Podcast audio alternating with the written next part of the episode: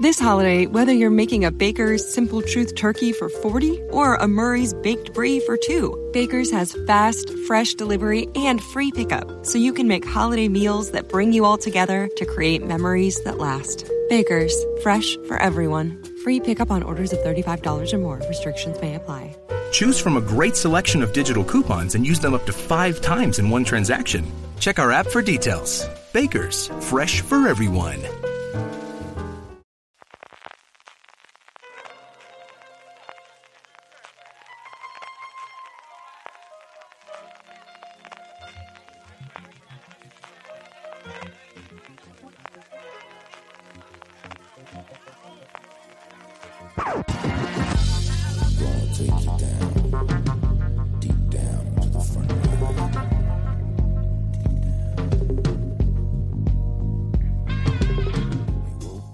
Bienvenidos a Top, el programa de fuera de series donde hacemos estas listas relacionadas con el mundo de las series de televisión que en tanto nos gustan. Esta semana estamos dedicando la programación de nuestra parrilla de podcast a celebrar el 25 aniversario del canal FX y repasando su trayectoria vemos que FX nos ha traído series maravillosas y que especialmente en los últimos años casi cada uno de sus estrenos nos llama la atención. Por eso, en el top de hoy escogemos nuestras series favoritas de FX. Yo soy CJ Navas y para hablar conmigo de las mejores series de FX tengo conmigo en primer lugar a Francis Arrabal. Francis, ¿cómo estamos? Pues con muchas ganitas de hablar de este canal que ha cumplido 25 años y tiene auténticas seriazas, ¿eh? Y también, y es un verdadero placer poder hablar con ella de la serie de FX, Valentina Morillo. Valentina, ¿cómo estamos? Estoy muy bien, estoy fresquita en Burgos y estoy, estoy contenta de hacer este top porque yo soy muy, muy fan del señor John Landgraf y si es una excusa para hablar de él y, de todas las series de su cadena, pues contenta estoy. Yo estoy contentísimo de hablar del Landgraf y de todos los que vinieron antes del FX, pero me parece una agresión inmerecida lo del fresquito, lo del decirme con el calor. Porque os voy a contar mi vida, porque mira, luego, como luego van a tener una hora y pico de programa el resto de la gente, yo estoy en el mejor sitio que se puede estar en Alicante en verano, que es debajo de un aparato de aire acondicionado. O sea, jamás me lo quitarán. Ese es el sitio donde en verano tienes que estar debajo de Alicante. Tiene un problema y es que no funciona. Ah. Con lo cual, a partir de aquí, he cometido el gran error de darme a ver qué temperatura había en Burgos. Y claro, en Burgos estáis a 14 grados maravillosos, mientras que aquí en el despacho debe estar a 30 y no sé ahora mismo.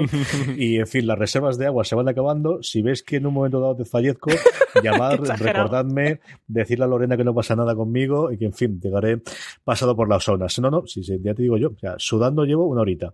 En fin, vamos con, como siempre, antes de ir con el 10 al 1 en nuestras series eh, favoritas de FX, vamos a hablar de cómo es, hemos hecho la lista. Y aquí, primero de todos, que hable el tacañón, que hable Francis Arrabal, que nos ha cambiado, Valentina, la Sí. lista así, a última hora. Esto como si mandase, y nosotros, como somos buenas personas y buenos mandados, le hemos hecho caso, todavía Sí. no sé por qué, o no. Ya veremos si le hemos hecho caso de No habéis protestado ninguno de los dos, las cosas eh, venga, dime, ¿qué es lo que querías, hijo mío, que hiciésemos la lista y con qué reglas hemos hecho la lista? Y ya directamente, ya que estás, cuéntame cómo de complicado te ha sido. Yo canónicamente he hecho la lista de las que son, al menos para mí, las 10 mejores series que ha hecho FX. La condición que os había puesto para que aquí no hiciéramos trampilla era que series antológicas que en FX, a verlas, haylas y muchas que, las separarais, porque no tiene nada que ver American Crime Story, el asesinato de Gianni Versace, con El Pueblo contra O.J. Simpson, aunque detrás estén los mismos creadores, pero hay recas completo, es una historia completamente diferente. claro, es el Fargo... me ha gustado, espera, El Fargo de la primera temporada, de Noah Hawley con Billy Bob Bueno, ahora no las menciones todas, no hace falta. Al de la tercera no tiene nada que ver, así que... luego las tiras todas.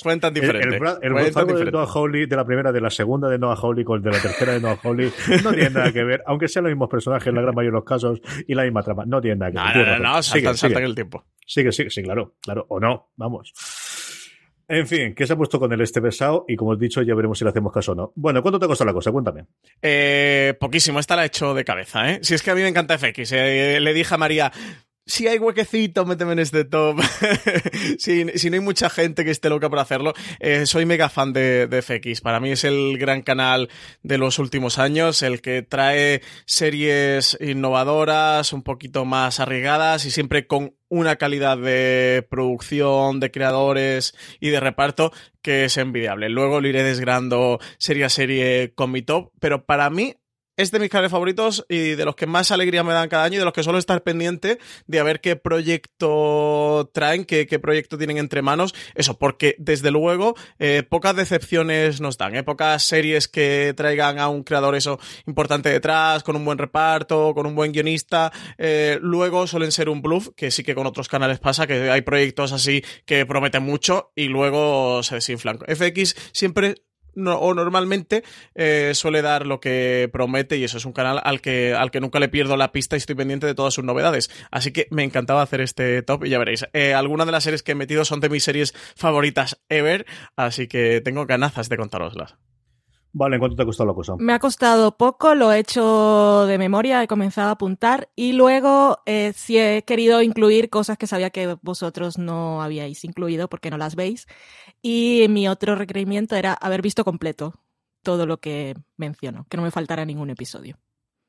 Eso es más o menos como. Yo, lo que he intentado aquí es, primero, quitando de que FX es buena cadena ahora, no, buena cadena fue desde que empezó a hacer ficción y, ahí hablaremos. ¿no? He intentado coger, pues eso, de las primeras que yo recordaba y de las que he ido viendo a lo del tiempo. Combinar un poquito, también tener alguna reciente.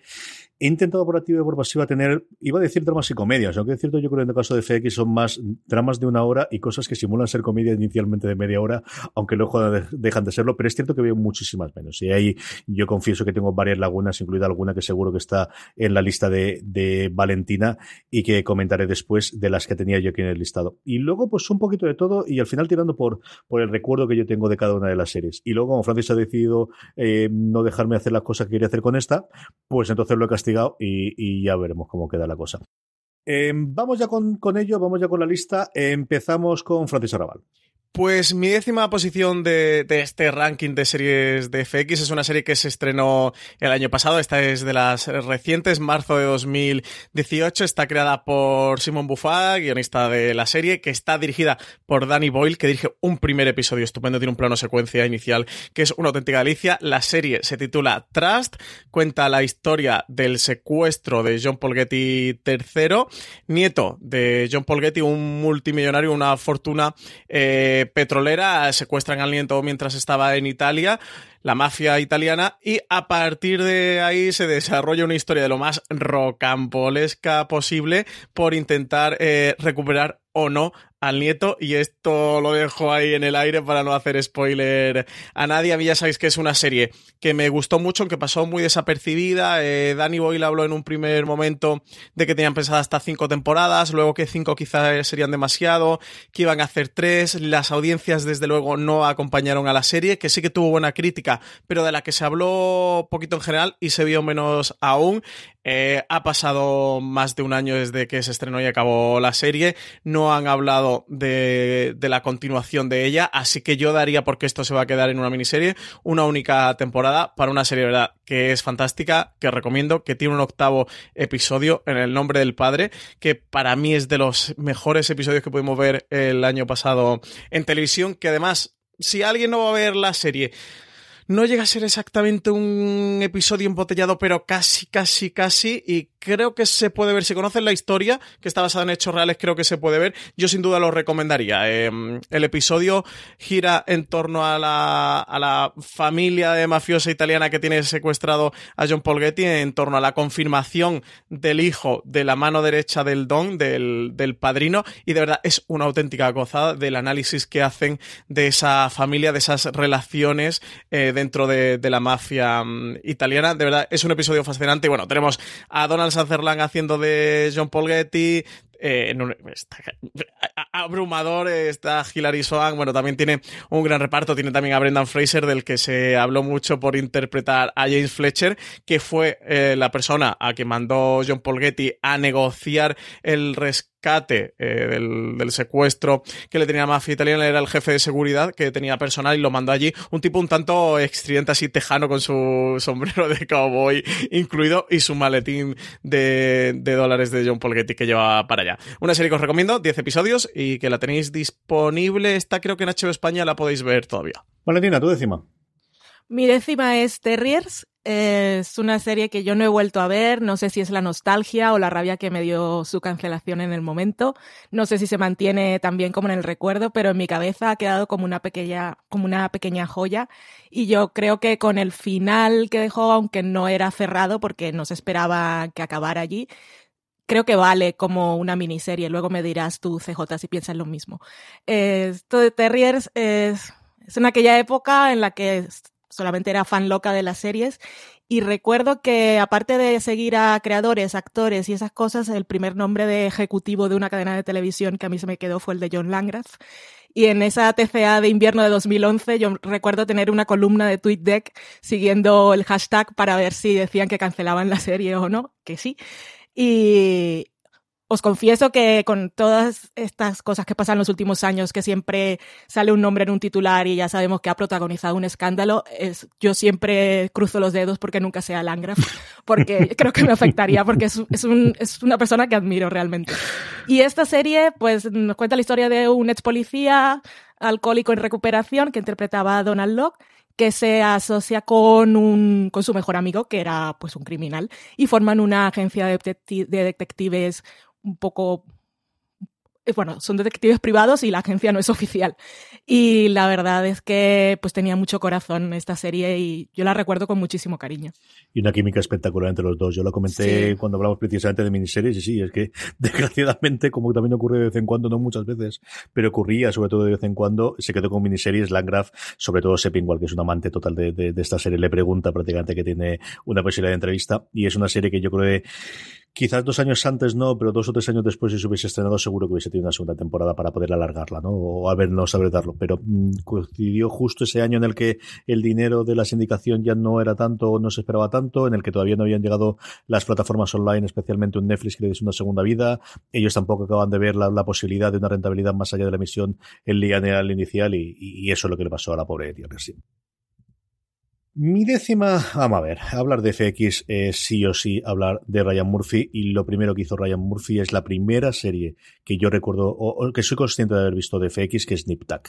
Y Nip Tuck es una serie que yo creo que ha ido en el pozo del olvido, que, que no se acuerda nada, que cuando hablamos siempre de series revolucionarias distintas, diferentes, tiramos siempre a HBO, tiramos a un FX posterior, a un Ryan Murphy incluso posterior, ya con, con sus series antológicas, pero cuando uno empieza a ver las primeras temporadas de Nip las cafradas que se hacen en un cable, en una televisión o en un canal, mejor dicho, que no se nos no se olvide, es un cable eh, eh, básico abierto, es decir, que al final no tiene desnudos, que al final no tiene el tipo de violencia que puede aguantarte un Showtime o un, eh, un HBO o un Cinemax o un eh, Starz, sino que teóricamente estaba, bueno, pues todas esas barreras la fue tirando poquito a poco abajo entre alguna otra serie de FX y especialmente un Ryan Murphy con Nip Tuck. Yo Nip Tuck guardo muchísimo buen recuerdo de las primeras temporadas y además sorprendente y los giros, pues eso, que luego serían norma de la casa y las barbaridades que hacía. Es cierto que posteriormente yo creo que es una de esas series que se alargó más tiempo del que tenía que hacer y al final ya el rizal el rizo era una cosa imposible, pero yo soy un grandísimo, un grandísimo defensor junto con mi señor y con Alberto Rey, que también adora totalmente esta serie,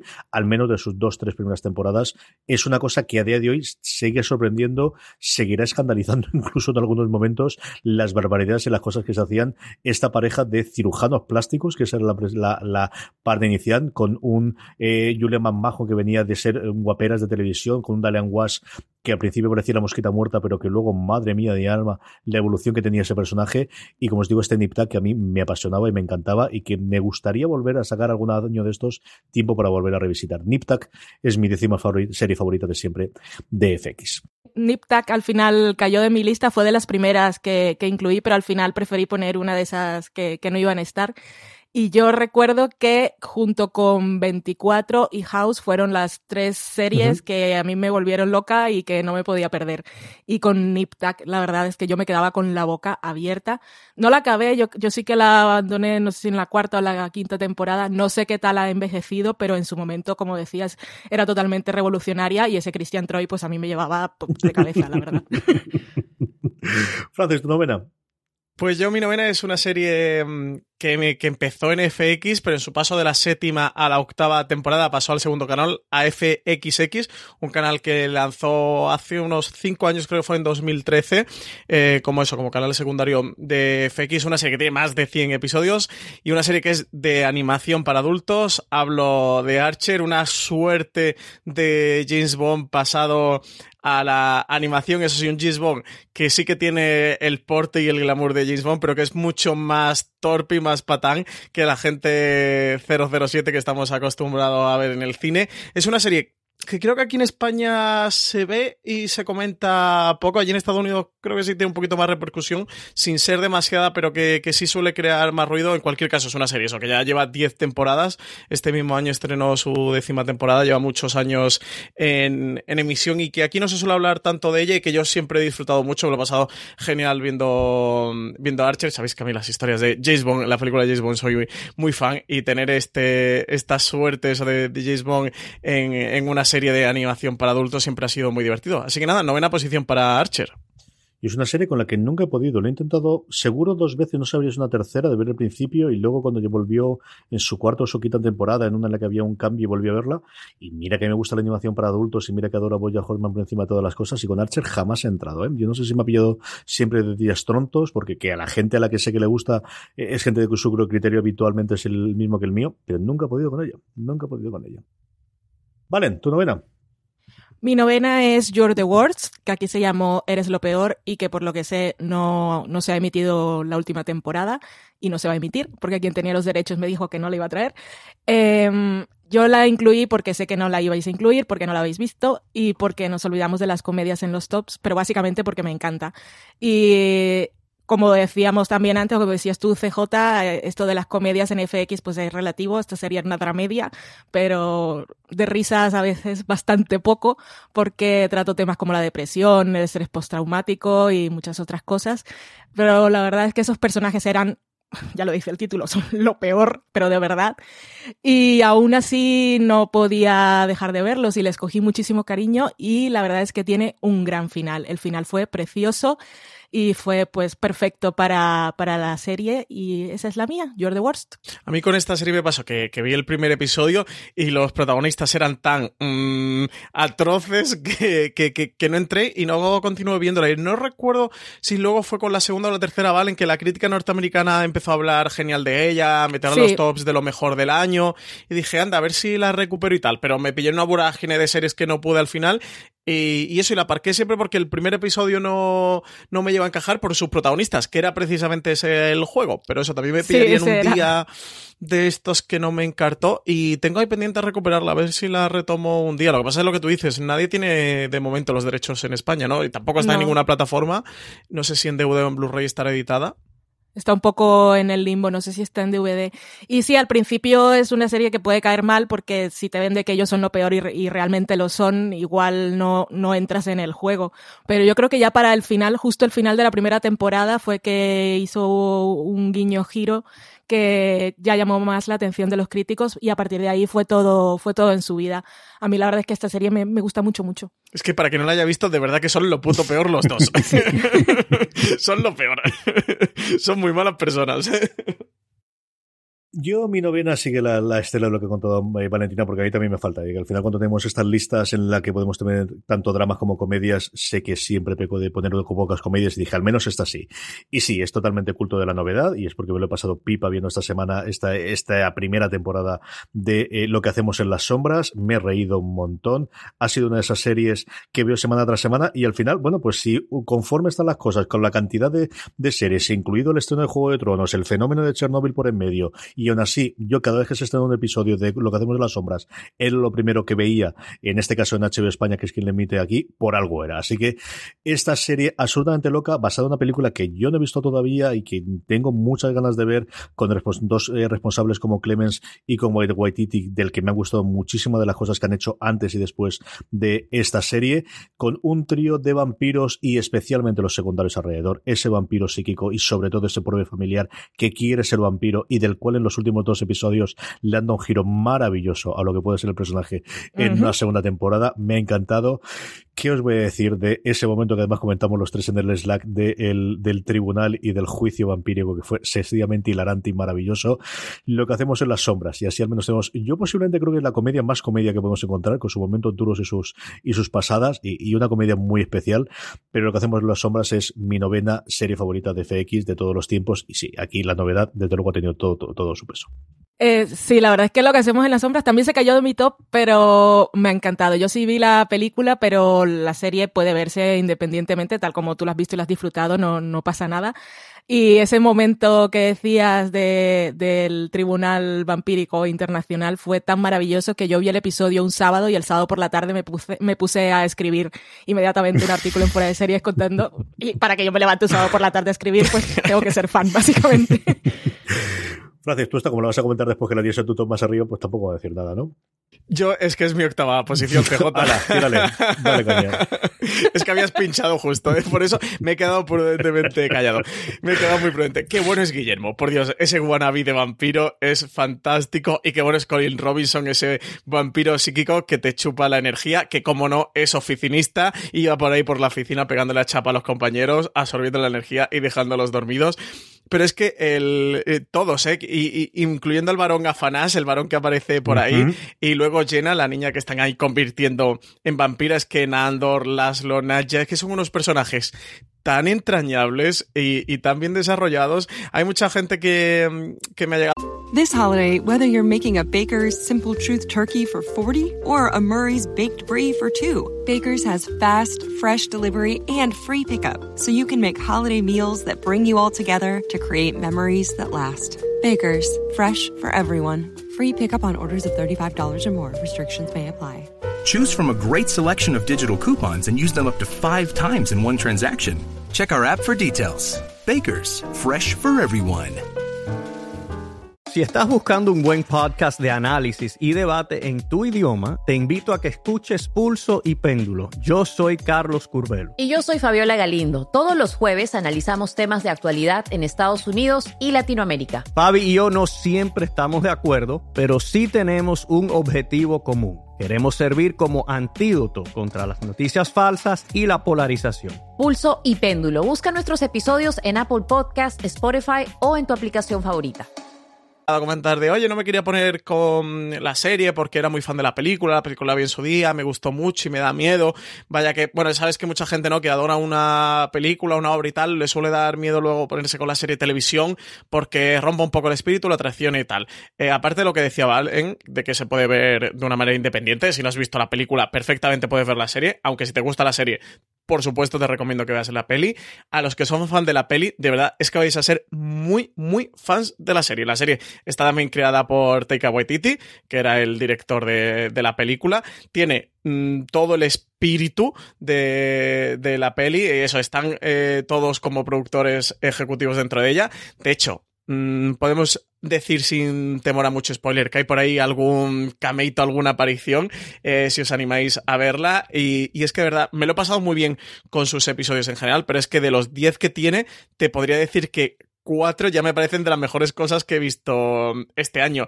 Es que el de Citizenship, el del el que van al consejo allí, al ayuntamiento, a la alcaldía, a la reunión, es mmm, una auténtica delicia todo lo que allí ocurre. El de The Trial, que es el de este consejo vampírico del que se ha hablado mucho. La de la noche del varón, la que se van de fiesta con el, con el varón. La del el ancestro. Eh, es que tiene episodios fantásticos que son realmente divertidos. Aquí sí que creo que es la que tiene más comedia, aunque habla mucho eh, de la sociedad actual y hace mucha crítica. Aprovecha que estos vampiros vienen de otra época y a veces son un poquito anacrónicos y sí que le meten mucha caña al Estados Unidos actual y al sistema. En el de Ancestros, eh, creo que era el de Ancestros, que en el que el personaje de um, era el de Laszlo no el de Laszlo no el de Nandor uh -huh. eh, quiere conseguir la nacionalidad norteamericana meten mucha crítica al sistema norteamericano y eso aprovechan para hacer bastante crítica social o sea que, que no se queda en la pura diversión sino que aprovecha también para hablar de, de temas de, de, lo que ocurre en Estados Unidos o de lo que es la sociedad de los humanos desde el punto de vista de estos vampiros que, que comparten piso y los momentos os tengo que decir que soy muy fan en los que la serie se toma muy en serio y te hacen como si fuera un documental de historia con el narrador, con uno de ellos eh, de voz en off, narrando unos hechos del pasado y te ponen imágenes como de, libros, de códices del siglo XV o del siglo XIV eh, con los dibujos medievales. De verdad, me parecen una absoluta genialidad. Soy fan de todas esas piececitas que hacen, me parecen eh, totalmente hilarantes y brillantes. Sí, y una cosita que puede parecer una tontería, pero que a mí me llega mucho, me la llevo a mi terreno. Y es que Guillermo quiera, aspire a ser vampiro, se debe a que Antonio Banderas fue el primer hispano que interpretó a un vampiro en la pantalla grande. Entonces, la importancia de la representación. Y hacen eh, muchos guiñitos también a, al vampiro en el, en el cine, saca muchas cositas. Y sí, sí, lo que tú dices, vale, lo de Guillermo es genial. La historia de Guillermo de por sí ya es una joya dentro de la serie. La octava de Francis es lo que hacemos en las sombras. ¿Cuál es tu octava, Valentina? Mi octava es Damages, que aunque no acabó en FX, sí empezó allí y ahora estamos con la moda y la tendencia de que actores del cine se pasen a la televisión y Glenn Close fue la protagonista de esta serie que creo que cuando apareció en The Shield fue antes, no estoy segura ahora, tendría que mirar IMDb, pero aquí era protagonista. Entonces era, era un paso más. Y esta serie, pues la verdad es que a mí también me enganchó muchísimo en esas primeras temporadas, porque también proponía como una cosas que ahora pues ya, ya se ven, se han visto más y sorprenden menos, pero empezaba con un flash forward y a partir de ahí vacilando todo lo que pasaba en la temporada y, y pues era de, cliffhangers y la verdad es que me encantó esa serie y aparecieron un montón de actores por allí, aparte que estaba Rose Byrne, también estaba Ted Danson o Marcia Gray, Timothy Oliphant también salió en alguna temporada, esa ya fue cuando se pasó a DirecTV, pero Damages, la verdad es que para cuando se estrenó me pareció una cosa que llamaba muchísimo la atención y una gran serie. Yo creo que fue una serie adelantada, es de las que se me ha caído a mí del, del, del top 10. Yo creo que fue una serie adelantada, yo disfruté muchísimo con la primera temporada y mira que a Rose no la tragaba absolutamente nada, no me gustaba. Y luego con el tiempo le he cogido más gusto a, a ella interpretándola a Close le ofrecieron esto después de haber estado ella en The Shield. The Shield, ah, ella estuvo el, tiempo que estuvo, luego no quería más porque quería pasar más tiempo con la familia y luego fueron los productores de FX para, para ofrecerle el papel y a partir de ahí lo cogieron.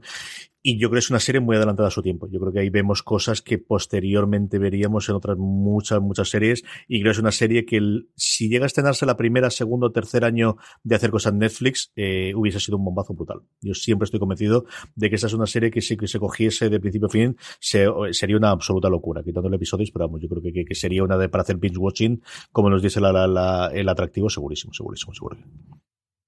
Mi octava, vamos a ver, mi octava durante unos momentos, especialmente durante su segunda temporada, fue una de mis series favoritas de siempre. Y es una que desgraciadamente yo creo que fue a menos y estoy hablando de Hijos de la Anarquía. Hijos de la Anarquía o Sons of Anarchy le dio absolutamente todo a Carl Sutter. Durante mucho tiempo fue la serie que pagaba todas las facturas de FX, eh, hasta el punto de que le permitió hacer eh, a Sutter aquello innombrable llamado el, el Bastard Executioner o el, ejecutor bastardo el verdugo bastardo, del cual de verdad eh, creo que es de las pocas series que he tenido que quitar el episodio piloto a mitad yo recuerdo muy poquitas en la calle. Eso no, recuerdo además estar en el sofá mirando a Lorena y yo de qué estamos haciendo, la quitarlo las dos. Y mira que nos gustaba. A mí me gusta Hijo de la Anarquía. Lo de Mujer ya es mm, otra cosa totalmente distinta. Vamos, no, no, puedo decir. Hijos de la Anarquía tiene la segunda temporada que posiblemente es de las mejores temporadas de cualquier serie que yo he visto.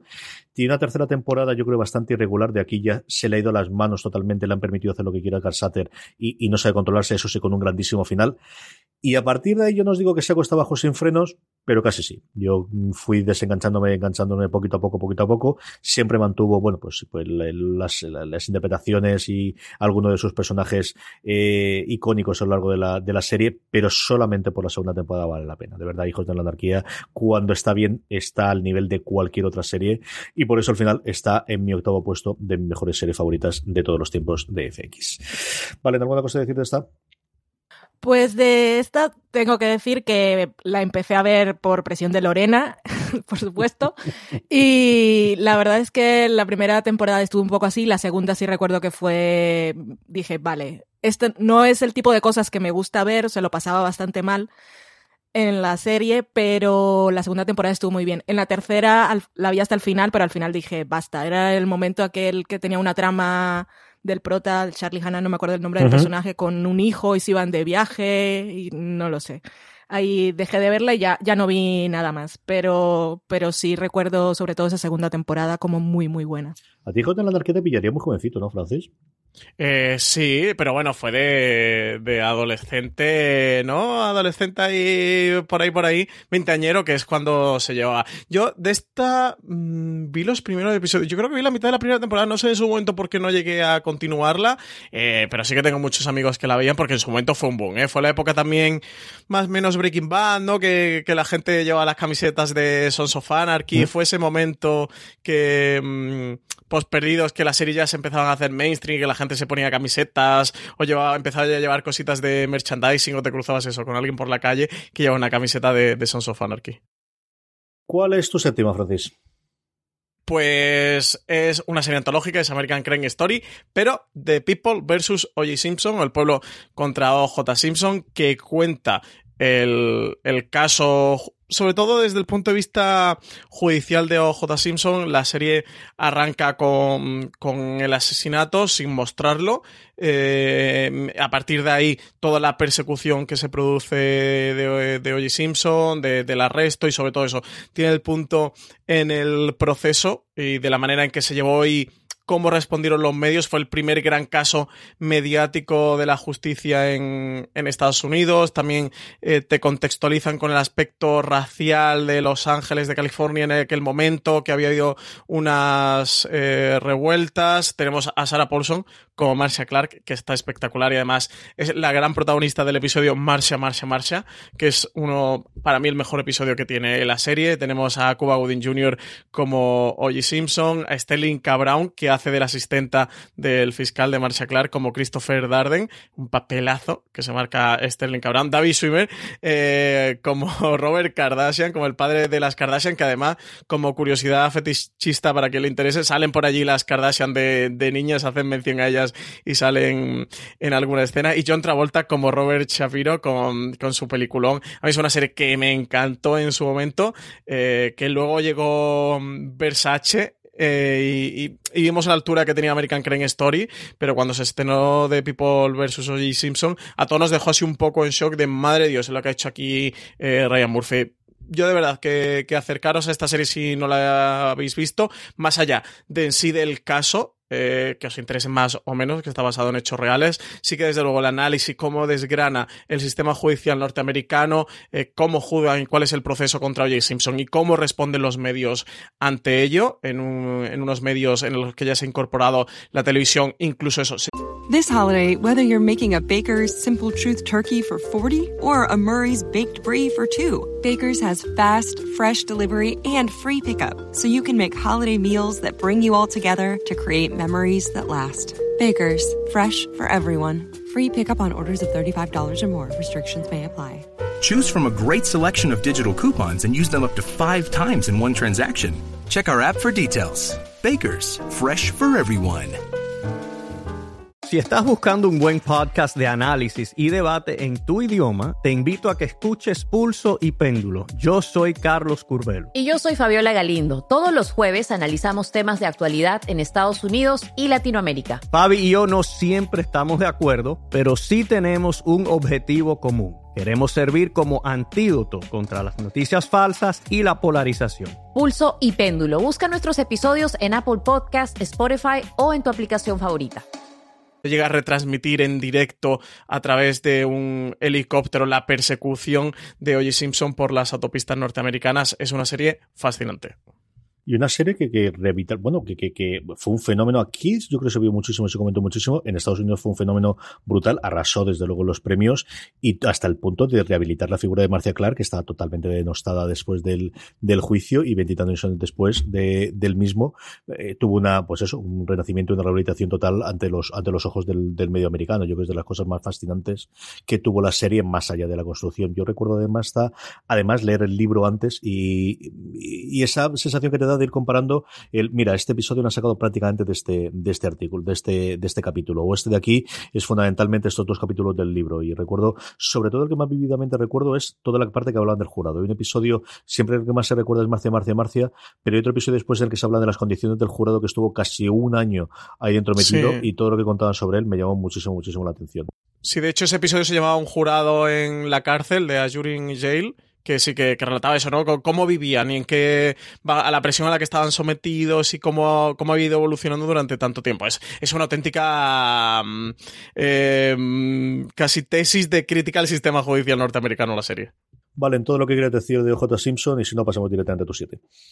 Es que mi 7 es la misma. Sí, me encanta cuando lo hacéis así, que nos queda todo clavado. Muchas gracias. Sí, porque ya, ya habéis comentado todo, así que tampoco tengo que extenderme mucho. Sí recuerdo cuando salieron las primeras críticas o, o cuando se anunció el proyecto, algún sector de la crítica de Estados Unidos decía que no le veía, no veía mucho potencial eh, para atraer al público en esta historia porque era una cosa como muy reciente y era una historia real, que ahí ya verás lo visionarios que son, porque es reciente, pero vale, y hay mucha gente que ha nacido después y hay gente en el resto del mundo. Pero bien, y, pero esta historia está tan, tan, tan bien construida que aún sabiendo, yo no es que me supiera la historia del caso al pie de la letra, pero sabía cómo acababa porque se ha referenciado en muchos sitios.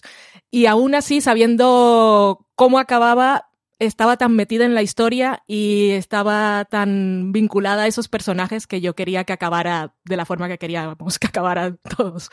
Pero, pero es una gran serie. Aparte ahí demuestra también el, eh, la capacidad de, de, visión de Ryan Murphy porque sigue con el formato de antología, pilla la tendencia del true crime, te coge una historia real y Sabe, sabe encontrar los ingredientes para la receta perfecta casi siempre. Sí, sí, sí, absolutamente. Además, todo el tema de J. Simpson eh, aquel año se convirtió como en uno de los grandes temas durante parte del año en Estados Unidos porque coincidió la serie estreno de Ryan Murphy, claro, con la de O.J. Midi en América, con un documental que también es una auténtica delicia. Este es de ESPN. Eh, que, que, que, analice y también trata todo, todo lo que ocurre en torno a OJ y eso, y copó durante un montón de meses la conversación en los medios. Mm. Mi séptima, yo sé que los defensores de la versión original y defensores de la versión inglesa y de cualquier otra que se haya hecho posteriormente, pero a mí, ¿qué que diga? Al final la que más me gusta, con diferencia de todas las versiones del puente, de lo que queráis, de Bron Broen, de The Tunnel y de lo que queráis, es The Bridge. Es la versión americana que se sitúa en la frontera entre México y en Estados Unidos, con un Damian Bashir maravilloso como protagonista, pero especialmente Diane Kruger, que es alguien a la que yo, pues eso, tenía la imagen de ella de Troya y alguna cosita más, y jamás pensaba que podía poder hacer un personaje tan complejo y tan interesante como Sonia Cross. Y luego Matthew Lidar, que al final era el Shaggy de Scooby-Doo, el que le ha puesto la voz en las últimas versiones, especialmente le ponía la, personajes.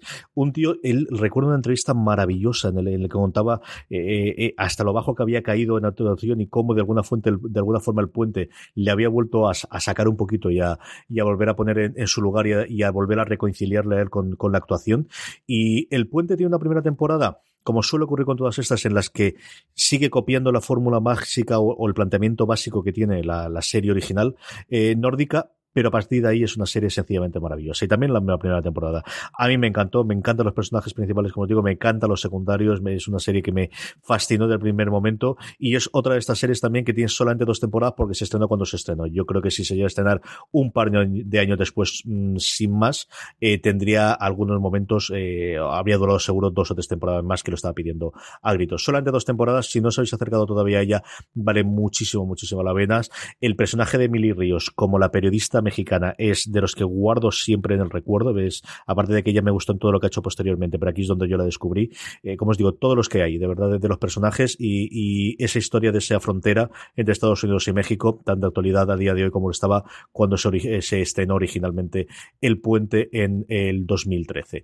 Esa es mi séptima serie favorita de FX de todos los tiempos. Esta no la viste ninguno, ¿verdad? Valentina, ¿tú sí quieres verla en su momento? No, esta no, no, vi el primer episodio y no la seguí, no porque no me gustara, sino porque no la seguí y ya está, pero siempre la tengo ahí en una pestaña, en un pop-up, porque tú siempre la mencionas. Eh, la tengo ahí pendiente de esas cosas que se quedan en el cajón de algún día la veré, pero no, no la he visto. Yo no he visto ninguno de los puentes, los tengo todos pendientes, tengo todos los puentes por cruzar. Qué romántico. Francis, dime tu sexta. Pues mi sexta, si antes hablaba de American Crime Story de People vs. O.J. Simpson, ahora me voy al asesinato de Gianni Versace, eh, una serie que es absolutamente fascinante. Esta también tenéis que verla, que arranca en el primer episodio, que además está dirigido por el propio Ryan Murphy, con el asesinato, y a partir de ahí hace un flashback y nos cuenta la historia de este asesino en serie que era Andrew Cunanan, una historia que si la de Gianni Versace era fascinante, la de Andrew Cunanan no se quedaba atrás, una serie que hay gente que se sintió decepcionada o que no se llegó a acercar o que vio el primero y se retiró. Por eso, porque como os digo, el primero arranca con el asesinato de Gianni Versace y a partir de ahí hace un flashback. Y es que esta historia no va sobre Versace, al menos no en su foco principal, sino que el foco principal es Andrew Cunana, que es el verdadero protagonista, es el asesino de, de, Gianni Versace, el protagonista de esta segunda parte que tuvo American Crime Story, interpretado por un Darren Criss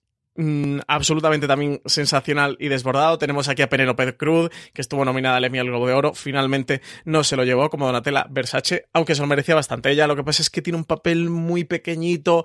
Donatella sale poco, poco, poco dentro de, la serie. Le pasa igual que el personaje Ricky Martin, que también llegó a cosechar alguna nominación, pero los que tienen poco protagonismo, incluso Edgar Ramírez, que es quien interpreta a Versace, sí que tiene un poquito más de cuota de pantalla, pero eso al final el absoluto protagonista es Darren Criss. No os voy a contar nada, os voy a decir que os acerquéis a la serie, de nuevo basada en hechos reales. Tiene para mí algunos de los mejores episodios del año pasado, como a Random Killing o House by the Lake. Eh, una historia mm, que también que te deja desolado, que Ryan Murphy aprovecha para, igual que hizo en The People vs. O.J. Simpson, de analizar el sistema judicial, de analizar cómo los medios respondieron ante ese crimen que conmocionó a todo un país y que fue televisado en directo para todo un país, en el asesinato de Gianni Versace, analiza la mentalidad de este Andrew Cunanan de cómo se formó este monstruo. Eh, de hecho, el episodio que él tiene del arranque desde niño, en su juventud, con su, con su padre, que creo que era mm, creador, destructor, el, el, octavo episodio, perdón, el, sí creo que era el octavo episodio, el penúltimo episodio eh, de la serie. Es eh, fascinante por eso, porque sí que consigue darte eh, las claves o hacer un análisis más profundo, no quedarse en la superficie, sino analizar el porqué de las cosas y cómo pudo ocurrir y cuáles fueron los desencadenantes para que todo eh, llegara al punto en el que llegó, que, es el punto del asesinato de, de Gianni Versace, de la homofobia de Estados Unidos en esos años 90 en el que se desarrollan los hechos, ya finales de, de los 90. Tenéis que acercaros, es que es una serie maravillosa. Valentín, ¿alguna cosa que añadir? Y directamente vamos con tu sexto después. Vamos con mi sexta, si queréis. Mi sexta es Justified. Es que después de que si, si coincides o si vas a decir lo mismo que Francis, es difícil porque te lo cuenta todo. como Francis no habla nada, entonces tienes mucho para guardar después. me, me ponéis a mí el primero. Es la gran ventaja que tiene el sinvergüenza. Estoy este. aquí de pivot, taponando. pivot. Pero bueno, la mía es otra que es Justified. Eh, la serie está ambientada en Harlan, que se basa en una novela de Elmore Leonard y que tiene a Timothy Oliphant como protagonista, que esa fue mi razón principal para empezar a ver la serie, porque fue justo después de Deadwood y yo era muy olifantástica, de fan olifantástica de Timothy. Y bueno, es que esta serie es genial, es maravillosa. Eh, me gusta porque el Ryland Givens de Timothy Oliphant no es el típico antihéroe, sino que parece más bien un, un, un cowboy héroe moderno, más tranquilo, que está muy bien, y luego tiene como contrapunto al maravilloso Walton Goggins como Boyd Crowder, que es uno de los personajes de la historia de la televisión, ese villano elocuente que por supuesto era fan de jugar a palabrados y le ganaba a cualquiera porque nadie tenía más vocabulario que él. Y carácter actress Margot Martindale, como le dicen en Bojack Horseman, es que esta serie es maravillosa. Y tuvo, tuvo un final, no es de los mejores finales de la historia. This holiday, whether you're making a Baker's Simple Truth turkey for 40 or a Murray's baked brie for 2. Baker's has fast, fresh delivery and free pickup, so you can make holiday meals that bring you all together to create memories that last. Baker's, fresh for everyone. Free pickup on orders of $35 or more. Restrictions may apply. Choose from a great selection of digital coupons and use them up to five times in one transaction. Check our app for details. Baker's, fresh for everyone. Si estás buscando un buen podcast de análisis y debate en tu idioma, te invito a que escuches Pulso y Péndulo. Yo soy Carlos Curbelo. Y yo soy Fabiola Galindo. Todos los jueves analizamos temas de actualidad en Estados Unidos y Latinoamérica. Fabi y yo no siempre estamos de acuerdo, pero sí tenemos un objetivo común. Queremos servir como antídoto contra las noticias falsas y la polarización. Pulso y Péndulo. Busca nuestros episodios en Apple Podcast, Spotify o en tu aplicación favorita pero me pareció un final justo para la serie y yo disfruté muchísimo sus seis temporadas. Di que sí, di que sí, qué, bueno, qué bueno dejarla, señor. Ay, señor. Mi sexta es Terriers, lo ha comentado Valentina Morillo antes, yo disfruté muchísimo con ella, es de las últimas canceladas, bueno, de las últimas no, posiblemente hayan pasado dos o tres después, pero que me dolieron muchísimo cuando, cuando se produjeron, porque todo el mundo tenía ganas de hacer series, incluido el gran jefe John Landgraf, que no le salieron números ni por arriba ni por abajo. Yo no sé si se habrá lamentado muchas veces, pero, o se habrá arrepentido, pero creo que las que le siguen doliendo allí. No tantísimo, evidentemente, como haber pasado de, de Walking Dead y haberse lo cedido en su momento a MC, pero yo creo que esta de las cancelaciones que a él personalmente le dolió porque es una serie que sé que les funciona muy bien y también a nivel de crítica. Es lo que ha comentado Valentina antes. Es una historia de perdedores, es una historia de dos personas que se ven envueltos en una cosa superior a ellas, pero que deciden tirar para adelante porque son buenas personas y porque quieren resolver los problemas y porque quieren echar una mano y a partir de ahí todo empiezan a ser problemas. Es una historia, ahora que hablamos del Mon Leonard y de Justify, típica de, de novela negra, de novela eh, policíaca y especialmente del género o de, los, de los novelistas americanos. Y al final se nos quedó como una miniserie sencillamente maravillosa, lo que podría haber sido muchas más temporadas de esa relación, de esa química en pareja, de verdad, de las mejores químicas en pantalla que podéis encontrar. Es la de Terriers, que es mi sexta serie favorita de FX. Estamos ya en el Ecuador, Francis. Hala, inauguremos con el quinto, anda. Pues mi última obsesión sería fila que todos los oyentes de Fuera de Series ya seguro que conocen, que es Fossi Verdon, esta serie de nuevo basada en hechos reales, que sigue la vida y la relación tanto como pareja creativa como pareja romántica entre Bob Fosse y, Gwen Verdon. Bob Fosse fue uno de los cineastas más importantes, influyentes del cine musical, fue el director de Noches en la Ciudad, de Lenny, de All That Jazz, eh, también de, mm, de, Cabaret, eh, perdón, eh, también fue director musical en Broadway que llevó a cabo Chicago, lo llevó junto a Gwen Verdon, que está reconocida como la bailarina más influyente, también más importante de la historia de Broadway, juntos hicieron, adaptaron, llevaron a cabo la adaptación del, de la novela de, de Chicago a, a, ese musical de Broadway, que luego posteriormente dio también el salto al cine. Es una serie para mí maravillosa, deliciosa, con las que, mm, que, que, me han poseído, ¿no? Que he conseguido entrar en ellas y, tener un punto de conexión muy fuerte. Sam Rockwell interpreta magistralmente a Bob Fosse, de verdad está genial. Eh, luego viendo vídeos de, de Bob y bueno, a partir de la serie que, que se ha convertido un poquito en mi obsesión, eh, leyendo un poco y, viéndolo a él en imágenes, en vídeos de YouTube, es que hay gestos eh, que calca, pero es que luego la voz es exactamente igual. Sam Rockwell consigue modular la voz como fuera Bob Fosse es mm, una locura verlo porque te explota la cabeza. Nos pusimos eh, María Santonja y un vídeo fue como, pero si te tapas los ojos no sabes distinguir quién es Bob y quién es Rockwell, qué está aquí pasando. Eh, Michelle Williams, de verdad, qué buena es esta actriz. Eh, como Gwen Verdon, espero de verdad que ellos dos lleguen a los semi y se lleven sus eh, respectivas categorías, porque el trabajo de los dos es, es muy, muy bueno. La serie es bonita, mm, una precisidad, tiene los últimos 15-20 minutos más bonitos que he visto en televisión este año en ese octavo episodio final. Es una miniserie, solo una temporada. De verdad, acercaros. Hay alguna gente que no le ha gustado porque decía que la serie era bastante pretenciosa.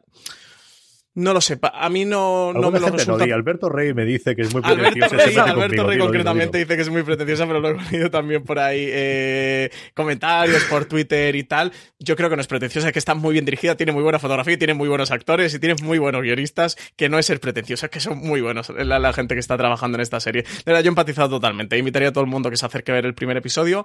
Si te gustan estas historias de, del nuevo Hollywood, del Hollywood de los años 70, estoy seguro que te gustará...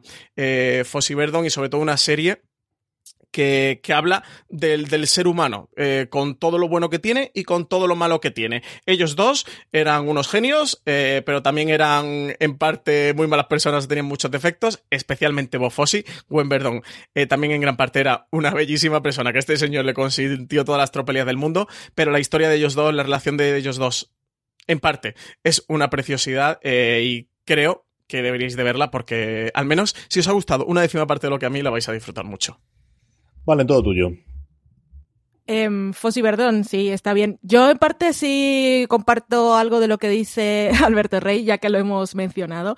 Es la parte de la construcción eh, de la narración de la historia, con el falta no sé cuánto para tal. Es un poco a veces caótico. Pero tiene un sentido, ¿eh? No... si ves el último episodio tiene un sentido. Claro que tiene un sentido. Tiene un sentido, pero no sé yo si eso es lo más importante de toda la historia. Entonces, cuando yo llegué y vi, para esto me han mareado tanto, entonces me quedé un poco así.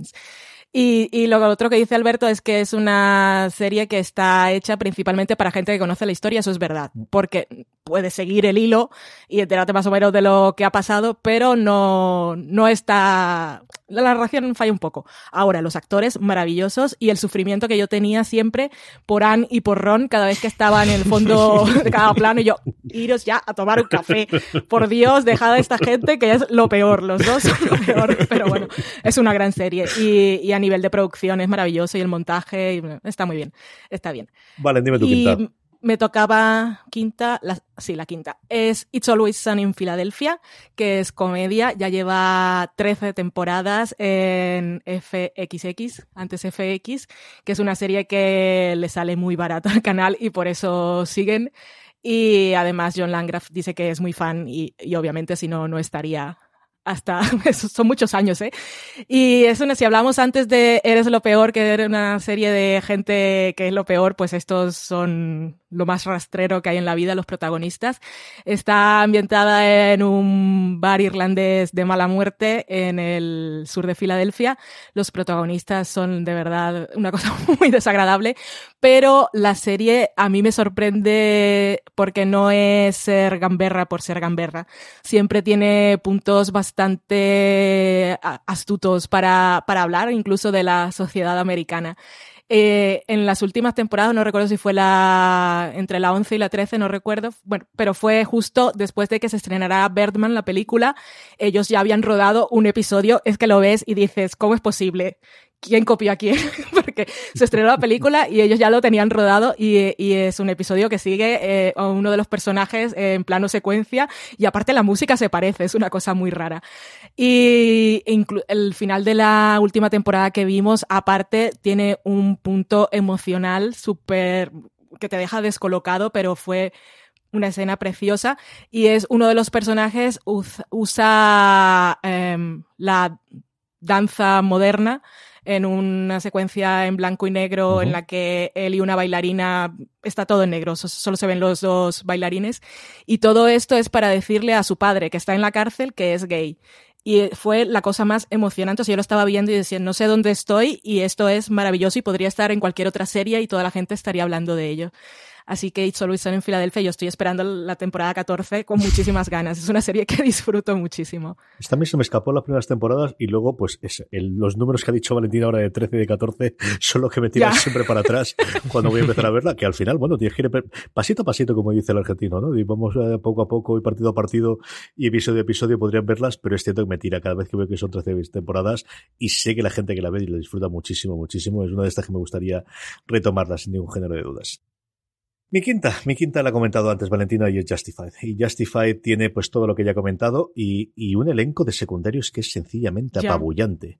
Porque quitemos adelante a, a, a Boyd Crowder que no es secundario, que al final es el coprotagonista, porque Watson Goggins en donde esté como mínimo coprotagonista, no puede ser otra cosa.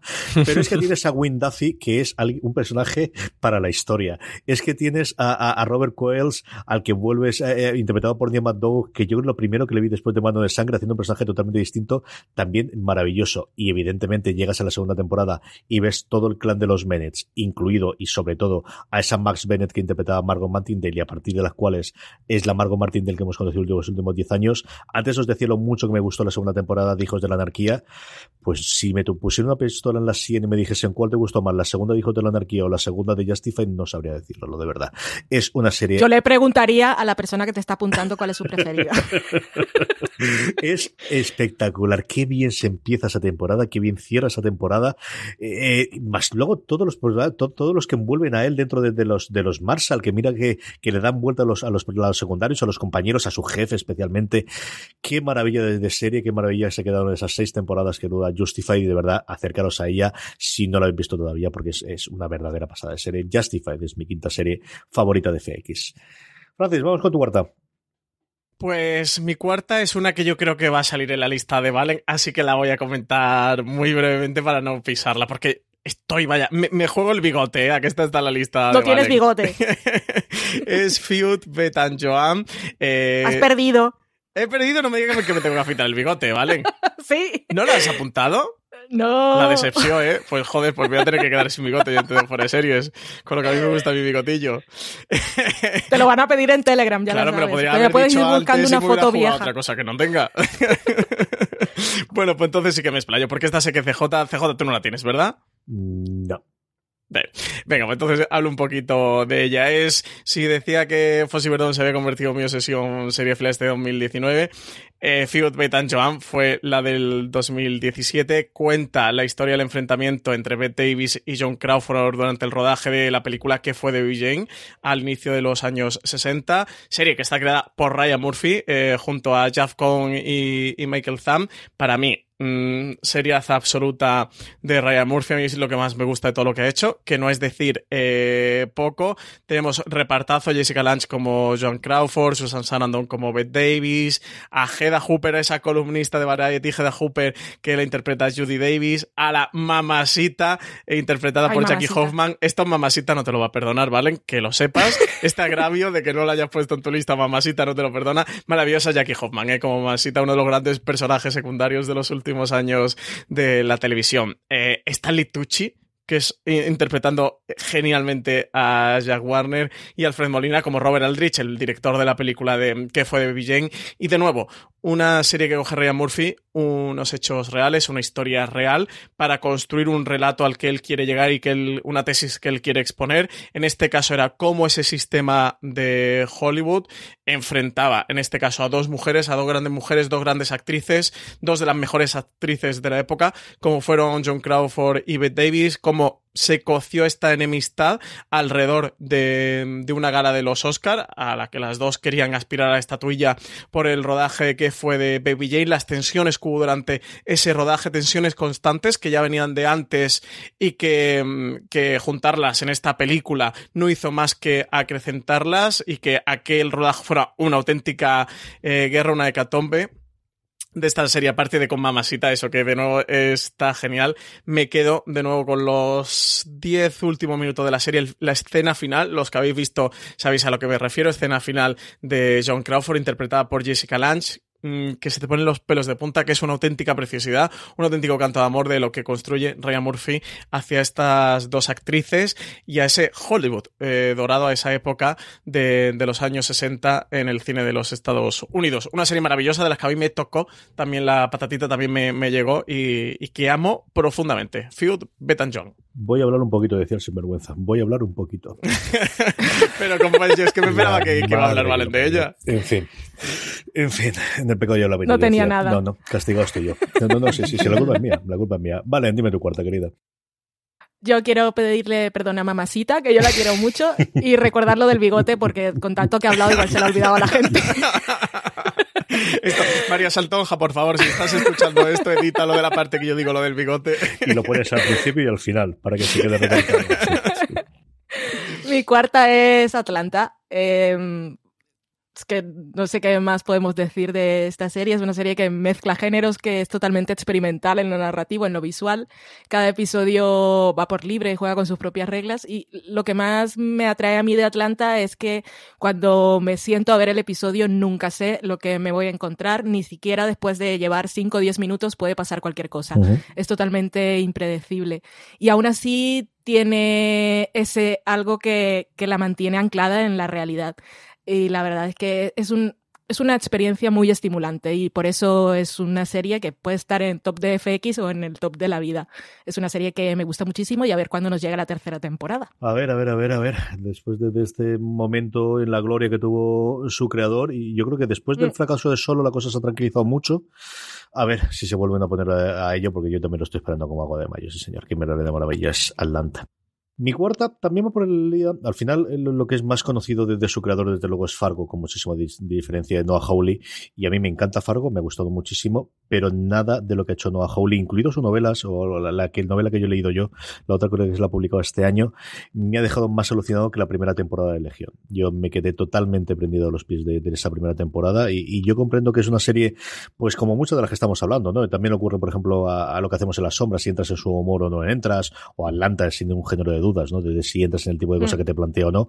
Legión es exactamente lo mismo y se me por esto había más extraño que Atlanta, porque al final intenta contarte una historia, quieren hacerlo. A mí me pareció, yo comprendo a la gente dice que no entiendo absolutamente nada. Chicos, yo no sé si es que no entendía nada, pero, pero mentía muy bien yo también y creía que entendía o tiraba para adelante, pero el caso es que una segunda temporada, desde luego, mucho más irregular, aunque tiene momentos sencillamente maravillosos, pero la primera a mí me pareció que fue, pues eso, de, las experiencias de ese año. Además, tengo un muy buen recuerdo de ella porque fue la primera eh, temporada en la que teníamos la web de fuera de series.com. Estuvimos haciendo esas reviews a cuatro manos Marina Suchi y yo, que, quizás también le hace un poquito más ahora en el recuerdo de, de que le tenga ese cariño a la primera temporada de Legión eh, darle una oportunidad. No os pido más que eso. Es una serie que además en el primer episodio, como ocurre muchos también con, casi todas las recientes, pero especialmente con todas estas que estamos hablando de FX, que después del primer episodio vas a saber si es una serie para ti o no. Yo creo que lo sabes clarísimamente después de ver el piloto de Legión.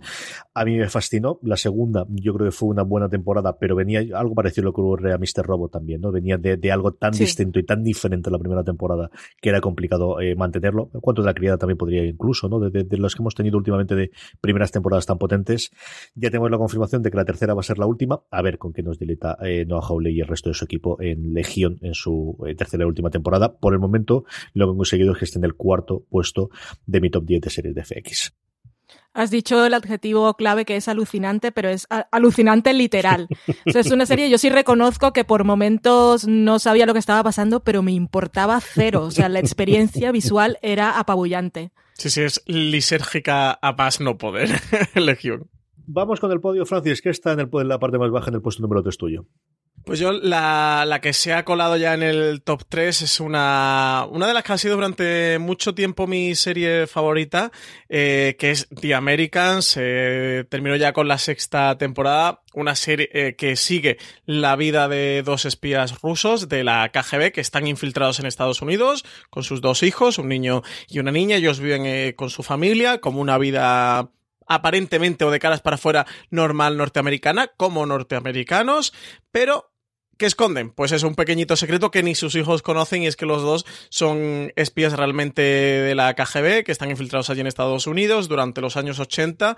Eh, em, se ambienta en la época de la administración Reagan, de Ronald Reagan, que sí que fue una etapa bastante tensa entre la Unión Soviética y Estados Unidos. Y no os cuento más, más nada, que hacen allí sus cosas de espías infiltrados en los Estados Unidos y que Matthew Rhys y Kerry Russell interpretan a un matrimonio Jennings, que creo que también existe historia televisiva. Ay, Dios mío, Felicity, con lo que no se cambió con el tiempo. Madre mía de mi alma. Es, una cosa espectacular. Vale, cuéntame cosas y si no, vamos a tu tres. Eh, mi tercera es Better Things, que yo amo esta serie y cada vez que veo un episodio, es una serie que tiene una conexión emocional profunda conmigo. Y sobre todo sus finales de temporada, el, el, último episodio de esta tercera temporada, en realidad no estaba pasando nada concreto y yo estaba llorando. O sea, no, no lo puedo explicar. Bueno, sí puedo explicar que es una grandiosa serie y que Pamela Adlon ha dirigido todos los episodios de la segunda y tercera temporada y a esta mujer le tenemos mucho cariño y mucho respeto y nos cae genial, pero además es súper talentosa. O sea, no, no sabíamos eh, el talento que tenía ella detrás de cámaras y afortunadamente se decidió hacerlo con, con esta serie que al final nos cuenta pues una historia mm, como un retrato de mujeres multigeneracional con toda su familia, sus hijas, ella y su madre. Y, y al final es como una colección de momentos. Que yo veo Better Things como una carta de amor que ella le escribe a sus hijas, que aparte les ha dedicado al final de alguna temporada a la serie, obviamente, pero es una serie que no sigue ninguna trama con ninguna trama concreta, ninguna trama horizontal, sino que es la forma que tiene Pamela Adlon de ir compartiendo con nosotros los, las mejores cosas de su vida. Y yo amo esta serie, es que no, ni siquiera puedo expresarme correctamente ni elocuentemente porque es todo emoción y sentimiento. Pues fíjate que yo me creía que tú esta la ibas a tener primera, ¿eh, Valen? Ya, es que no lo he puesto porque no se ha acabado, son solo tres temporadas, entonces eh, también he tenido un poco ese criterio. Estaba ahí que, que, me le iba a jugar a la primera. Voy a hacer una apuesta con vosotros dos. Si yo acierto el número uno, CJ y Valen, no me afeito el bigote, ¿vale? Si, no. si, no. si no, no, no, no, no, no, no, no, no, Quiero doble o nada. Además, vídeo y, y, vamos, story en Instagram como mínimo. Vamos, doble o nada. Si os acierto la primera, me quedo con el bigote. No, porque ahora es fácil, tenías que haberlo apostado sí, al principio. Sí, yo estoy con Francis, yo también, y esta, yo confieso que es uno de mis, mis eh, huecos seriéfilos y mira que tengo ganas de verla y mira que siempre digo hablen del día y mira que me, lo me gusta y, y, no he encontrado hueco todavía para verla y mira que al final sé que son de media hora. No lo sé si es porque creo que a mi mujer también le gustaría, no sé exactamente por qué, pero es una... This holiday, whether you're making a Baker's Simple Truth turkey for 40 or a Murray's Baked Brie for 2, Baker's has fast, fresh delivery and free pickup so you can make holiday meals that bring you all together to create memories that last. Baker's, fresh for everyone. Free pickup on orders of $35 or more. Restrictions may apply. Choose from a great selection of digital coupons and use them up to five times in one transaction. Check our app for details. Bakers, fresh for everyone. Si estás buscando un buen podcast de análisis y debate en tu idioma, te invito a que escuches Pulso y Péndulo. Yo soy Carlos Curbelo. Y yo soy Fabiola Galindo. Todos los jueves analizamos temas de actualidad en Estados Unidos y Latinoamérica. Fabi y yo no siempre estamos de acuerdo, pero sí tenemos un objetivo común. Queremos servir como antídoto contra las noticias falsas y la polarización. Pulso y Péndulo. Busca nuestros episodios en Apple Podcast, Spotify o en tu aplicación favorita de las que tengo y pendientes de ver y, y, y, se me está acumulando desgraciadamente. A ver si antes de la próxima temporada eh, me, me, pongo al día porque verdad que tengo muchas muy ganas de ver y ese es un tipo de series que además me gusta muchísimo. Mira que me gustó mucho One Mississippi, mira que ese tipo de, de cosas de una cómica haciendo sus, sus eh, series me gusta muchísimo. Nada, Yo he visto la primera y la serie es fantástica. Esta es de, si os gustan las comedias indies o series que hablan de la vida, Better Things es un imprescindible. Mi tercera, lo he comentado Francis antes, y es de Americans. De Americans para mí fue una revelación desde el primer episodio. A mí nada de esperar a la primera final de la primera temporada, llegar a la segunda que estuvo muy bien. No, no, a mí esta me gustó desde el primero. Pero es una cosa rarísima lo que ocurrió con esta serie. Además, durante la emisión me ocurría siempre con dos, que era con ella y con Haltan Cashfire, que era, veía el primer episodio, solía ver el segundo, algo me ocurría en la vida, que el tercero se me acumulaba, dejaba de verla y luego al final tenía que irme a prisa y corriendo para intentar de verlo antes del final de temporada, porque además me apetecía leer todas las reviews y todos los comentarios que había en, en paralelo con el estreno de las temporadas y si no verlas después.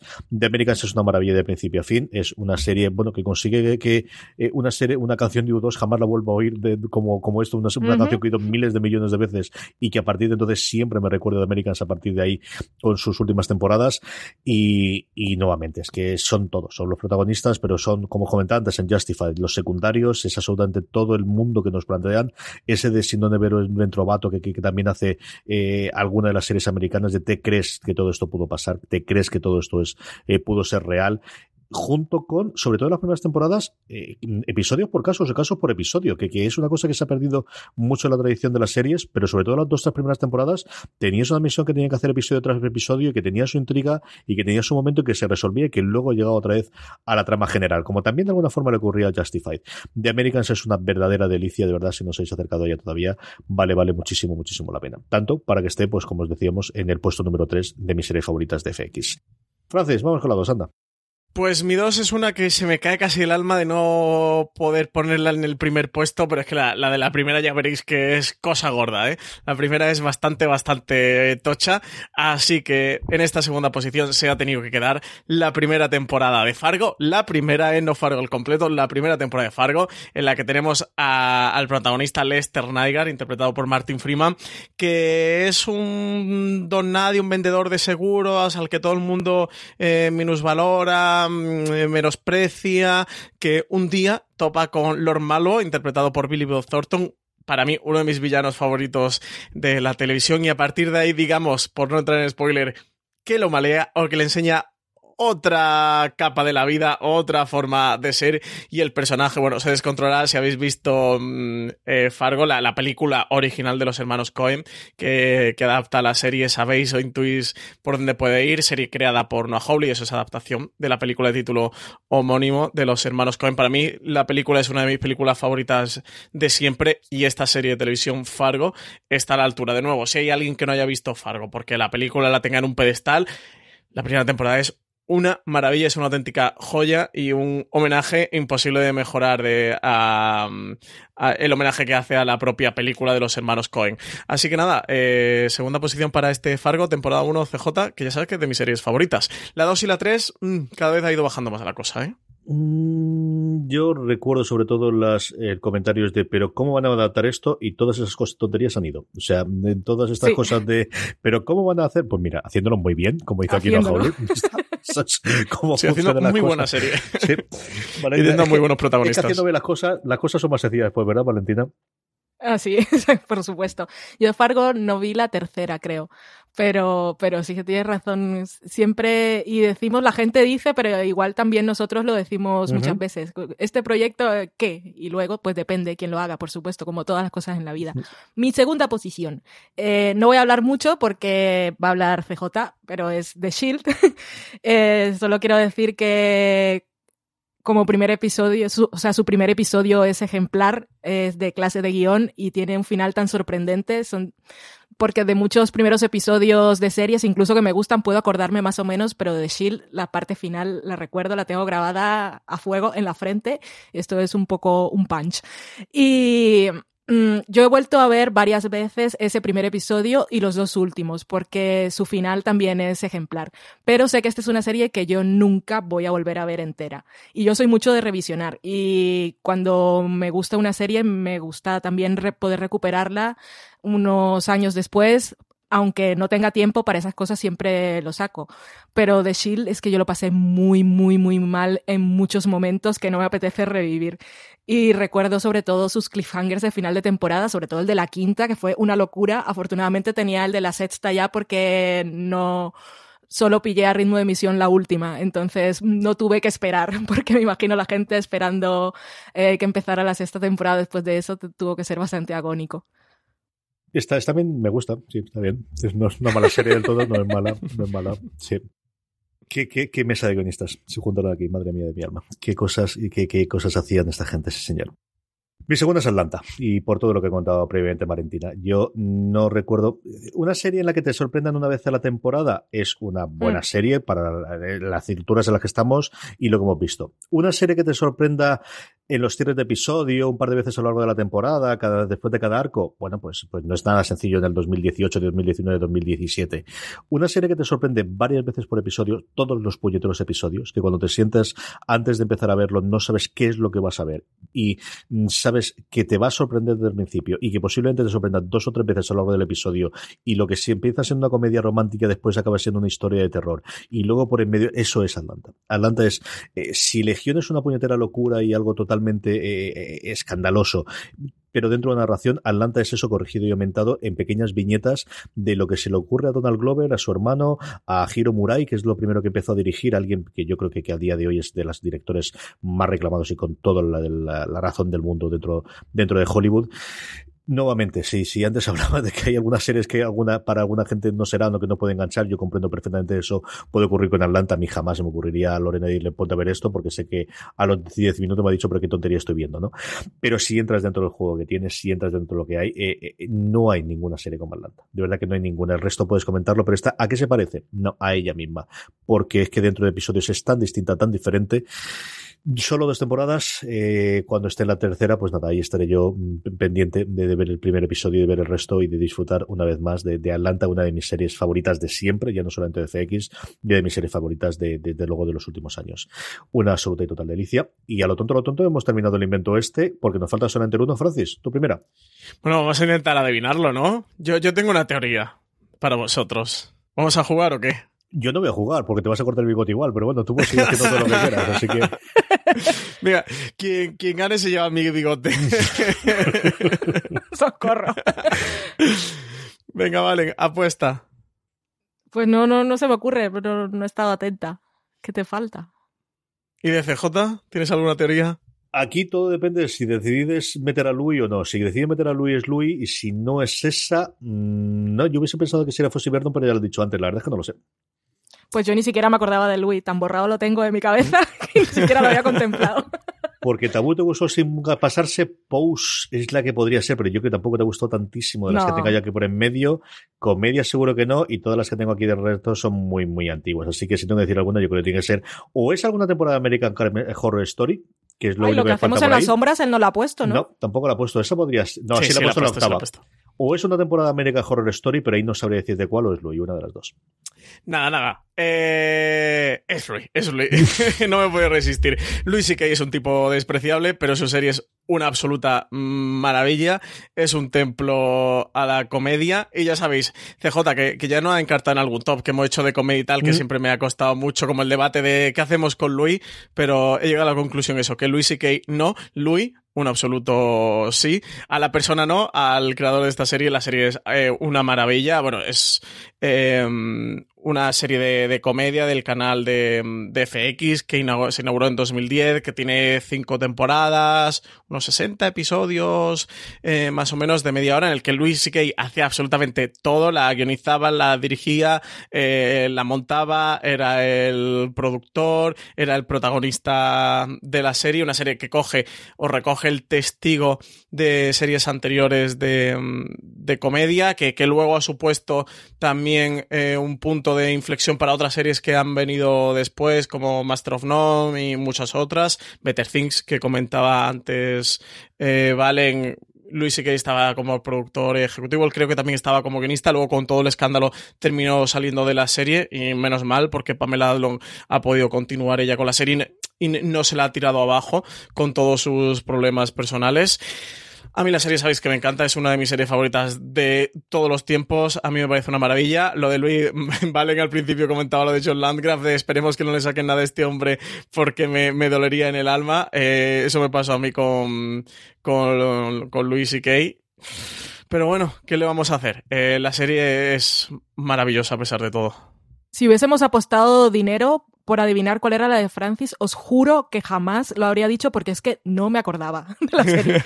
No la tenía en la lista. Yo, suelo insistir bastante en Luis, eso, eh, alguna vez que hemos tenido algún top y tal, yo suelo hablar bastante de la serie. A mí me gusta mucho. De hecho, de vez en cuando me sigo poniendo algún episodio, sigo viendo, sigo viendo algo de, de Luis porque siempre me ha encantado. Es que me parece la mejor comedia de todos los tiempos. Yo, bueno. a mí me pasa algo parecido a lo de Valentina, es que solamente me he acordado cuando he vuelto a repasar las series. Y mira que viendo Better Things me tenía que haber acordado, pero solamente cuando ha aparecido mm. en, el, en el listado que al final tiene de Wikipedia de, bueno, a ver, más que para las que tenían el top que las tenía claras, para luego comentarlas en los extra tracks y alguna cosa más. Y sí, es, es totalmente cierto. Vale, en tu primera. cosas que pasan. Mi primera es The Americans, que ya no voy a contar mucho más porque ya la habéis incluido ambos y habéis hablado muy bien de ella. Es una serie que mm, recompensa toda la paciencia que le puede exigir al espectador. En un principio, yo como CJ, desde el primer episodio me quedé totalmente atrapada en esa historia y, no sé, espías rusos desayunando cereales con leche, que, te piensas qué cosa más rara puede pasar en la vida. Y si quieres un thriller, aquí tienes thriller. Si quieres un drama familiar, lo tienes. Si quieres un romance épico, lo tienes. Y luego también tienes pelucas. Y entonces, ¿qué más le puedes pedir a The Americans? Nada. Absolutamente nada, es una serie absoluta y totalmente redonda.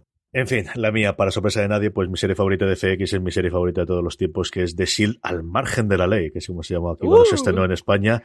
La serie que construyó FX, porque al final fue la primera, sí, sí, parece una tontería, pero la primera eh, incursión, se habla siempre del, comienzo que tuvo desde luego HBO con Los Soprano y con Session Nueva York, el estreno que tuvo en series AMC con encadenando Mad Men, Breaking Bad y eh, The Walking Dead, pero es que el inicio del 2002, eh, su primera serie fue este de S.H.I.E.L.D., que le permitió tener las primeras nominaciones, el primer Emmy en su momento a, su protagonista, a, este Michael Chiklis eh, interpretando a un sencillamente maravilloso Big Mackey, que es uno de los mejores personajes de cualquier serie de todos los tiempos. The S.H.I.E.L.D. tiene para mí, eh, aparte de ser mi serie favorita, el mejor arranque de cualquier serie, su piloto es sencillamente memorable o algo complicadísimo en una serie que dura siete temporadas y es saber el momento justo de reinterpretarse, especialmente incorporando nuevos personajes, y ello con la incorporación de Glenn Close es absolutamente necesaria. Era una serie que se le empezaba a ver la costura después de esa tercera temporada y es cuando ella entra, cuando vuelve a insuflarle vida y aguanta. Es una serie que teniendo episodios con casos, porque al final bebía desde la tradición, pues eso, de un policías de Nueva York, o de, eh, o de un canción de Hill Street previamente, o incluso de un homicidio, que era la cosa que se estrenaba, o que en ese momento tenía más puntero en, en, en el género policíaco en televisión en Estados Unidos, empieza a tomar una trama horizontal desde el principio y que se mantiene a lo largo de las siete temporadas con lo complicado que es eso, que en los últimos episodios vuelven a hacer referencia a cosas que han ocurrido no en las primeras temporadas, no, en el primer episodio. Sigue siendo el primer episodio que tiene un final alucinante, pero sobre todo un penúltimo episodio sencillamente eh, de dejarte destrozado. O sea, yo recuerdo, hay dos momentos con finales de episodios que no son finales, que son, mm, bueno, pues episodios previos al, al, al, último episodio que yo recuerdo de quedarme en el sofá parado durante 10 minutos y no saber qué hacer, que fue con Breaking Bad, con eh, con el antepenúltimo episodio, y aquí en el caso de, de, de Seal, con el penúltimo episodio, con Possible Kill Screen. De forma que el último episodio realmente es un epílogo. Yo, para mí, desde luego, la historia de Big Mackey acaba en ese último episodio. Son, eh, sí, 88 episodios, da lo mismo. Daros una oportunidad. Como mínimo ver el primer episodio. Os debéis eso. Está disponible en Amazon Prime Video en España, si no recuerdo mal. Está disponible en DVD.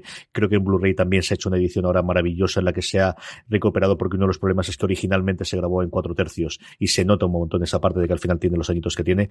Pero de Shield al margen de la ley es, es la serie. No tiene más. O sea, es mi serie favorita y por algo lo es. Es, eh, acercaros a ella de verdad si no lo habéis hecho hasta ahora nunca. Y con esto hemos terminado nuestro top, que no las series, porque teníamos alguna más seguro que hemos considerado. Valentina, empezamos por ti, que si no, Francis va a empezar a decirlas todas, aquí no vamos a quedar, que esto ya me lo conozco yo, que no es mi primer rodeo. Así que, vale, ¿alguna otra más de las que se te han quedado fuera de tu top 10 que quieres comentar un poquito? Sí, las que me dejé fuera fueron Pose, que estoy esperando mucho su segunda temporada, que es una serie que al final es un drama familiar y, es bastante emocional y yo quiero mucho a sus personajes. Nip Tuck tampoco la incluí, pero ya hemos hablado un poco de ella, pero la verdad es que fue una serie bastante arriesgada en su momento.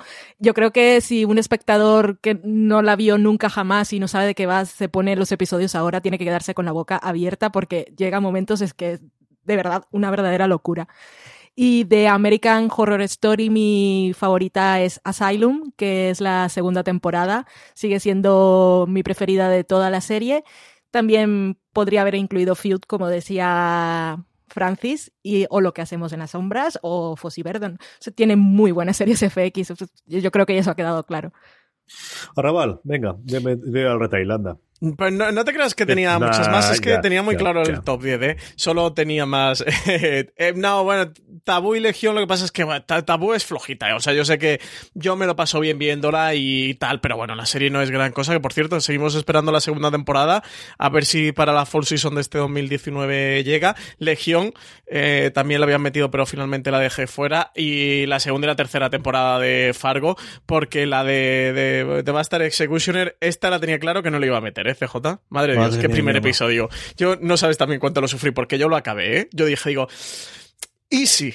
¿Sabes este what if de easy? No, no, easy nada. Eh, la serie cancelada de bien muerta matada, ¿eh? Madre mía, qué horror de Buster Executioner. Entre eso de Newmans tienes el cielo ganado. Si es que no, no, no puede ser.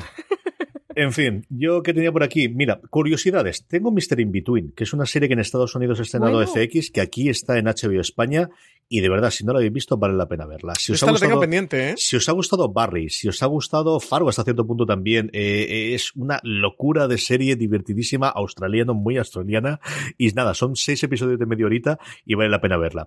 Las tres antológicas, Fargo, American Horror Story, American Crime Story, esto para hacer la polleta Francis fundamentalmente, porque yo como dicho no voy a hacerla, digo, pues la dejo. ¿Qué os puedo decir aquí? Horror Story, mi favorita es Roanoke, que es la única que he terminado de todas. Fargo, la favorita, me gusta mucho la segunda temporada, también la tercera, pero al final, como la primera, desde luego es complicado serla. Y de Creme Story y dudo, porque el fenómeno de J. Simpson me pilló totalmente y, tengo el añadido de leer el libro en paralelo, pero es que Versace cuando está bien está, eh, es, sencillamente espectacular. Y luego, como cosas curiosas, Rescue Me, que es una serie que me gustó, pero que a mi mujer le encantó y que yo fui viendo muchas veces al lado de Lorena cuando se estrenó, Damages por todo lo que comentó antes Valentina, y luego una que desgraciadamente también fue de esa época 2010 a 2012 en la que se cancelaron las series cada dos eh, temporadas, Light Sound, eh, que era una historia de un boxeador eh, protagonizada por Ron McAlaney, al que hemos visto recientemente en eh, Mindhunter, eh, es uno de los, de el, detective del FBI que está el jefazo que, que está al principio de los dos protagonistas, em, que a mí me gustó muchísimo en su momento y nuevamente, como os digo, es, esas series igual que le ocurrió a Terriers, igual que le ocurrió en la otra de, ese momento en el que, en el que se cancelaban las series rápidamente si no funcionaban bien. Eso es fundamentalmente lo que tenía, aparte de algunas que hemos comentado, pero sobre todo esa y Mr. In Between, de verdad que romper una lanza, ya que no iba a poder meterla porque solamente es una temporada, está muy bien, pero comparado con todas las demás que ya han concluido era complicado. Pero eh, buscaros eso, nada, al final son tres horitas, menos de tres horitas, porque son seis episodios de en torno a 20-30 minutos que tenéis HBO España y que podéis ver y disfrutar de ella. Y con esto, parece mentira, pero hemos terminado nuestro top, hemos terminado un top más, este top que hemos dedicado a las mejores series de FX en esta eh, programación especial que estamos haciendo de la cadena de podcast dedicado a ella. Si eh, os han pasado el audio o, o no sabéis el resto cómo hacerlo, nada, buscar en vuestra aplicación de podcast fuera de series y de esa forma os podéis suscribir y oír todo el resto de los programas que tenemos. Muchos más que grabaremos y tendremos entre ellos a Valentina Morillo. Valentina, muchas gracias por haber compartido los micrófonos en este programa con nosotros. Muchas gracias a vosotros. Ha sido un placer.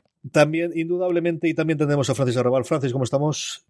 Pues nada, eh, con, con muy feliz de haber grabado este top de mejores series de FX. Eso, porque tiene algunas de las series de mis series favoritas, ¿eh? Gracias por escucharnos. Mucho más contenido, como siempre, en fuera de series.com. Hasta el próximo programa. Ya sabéis, recordad, tener muchísimo cuidado y fuera.